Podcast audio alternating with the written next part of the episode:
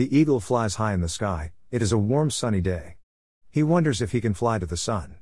Because he is the ruler in the skies, no one can stop him. He can go wherever he wants to go. Free to roam, not restricted by anyone or anything. During his flight, a strange sight catches his eye. A station platform packed with families, and men in uniforms. The families boarding a train and the men in uniform bullying them to hurry up. A strange sight, but yet not unfamiliar, he has seen it before.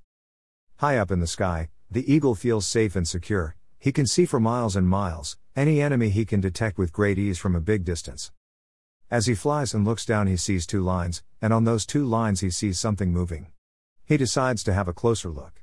Quickly, he recognizes a railway, and on it, a fast moving train. Maybe it is the train he saw earlier that day.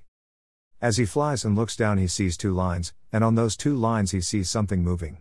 He decides to have a closer look. Quickly, he recognizes a railway, and on it, a fast moving train. Maybe it is the train he saw earlier that day.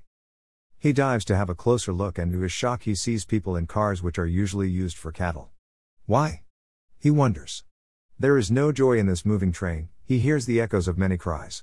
The sight and sound that disturbs him. He also sees some men in uniforms. The eagle also see an emblem of a bird, in fact, it is a depiction of an eagle. He is angry and wants to destroy the emblem and attack the people who worship it. But he is afraid because the uniformed men are heavily armed. Confused, he flies away.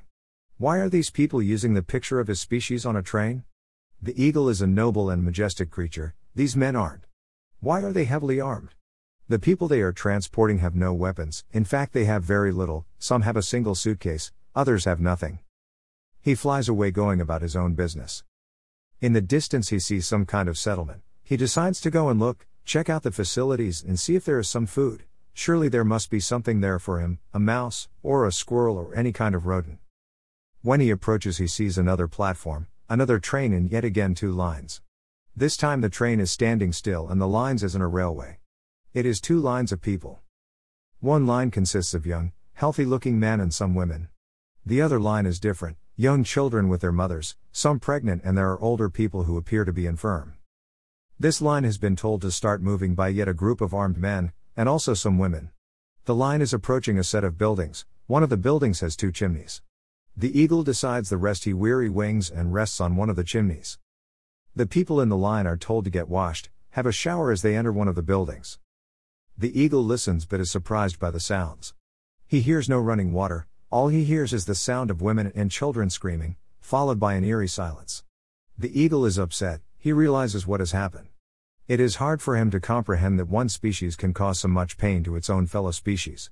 Aren't human beings supposed to be intelligent? Don't they realize that when they kill their own and especially children, soon no one will be left? What species takes pleasure in destroying its own future? The eagle is sad. Suddenly he feels ashes coming up from the chimney he is resting on. He flies away, he does not want to stay one second longer in this horrid place. The eagle flies high in the sky, it is a warm sunny day.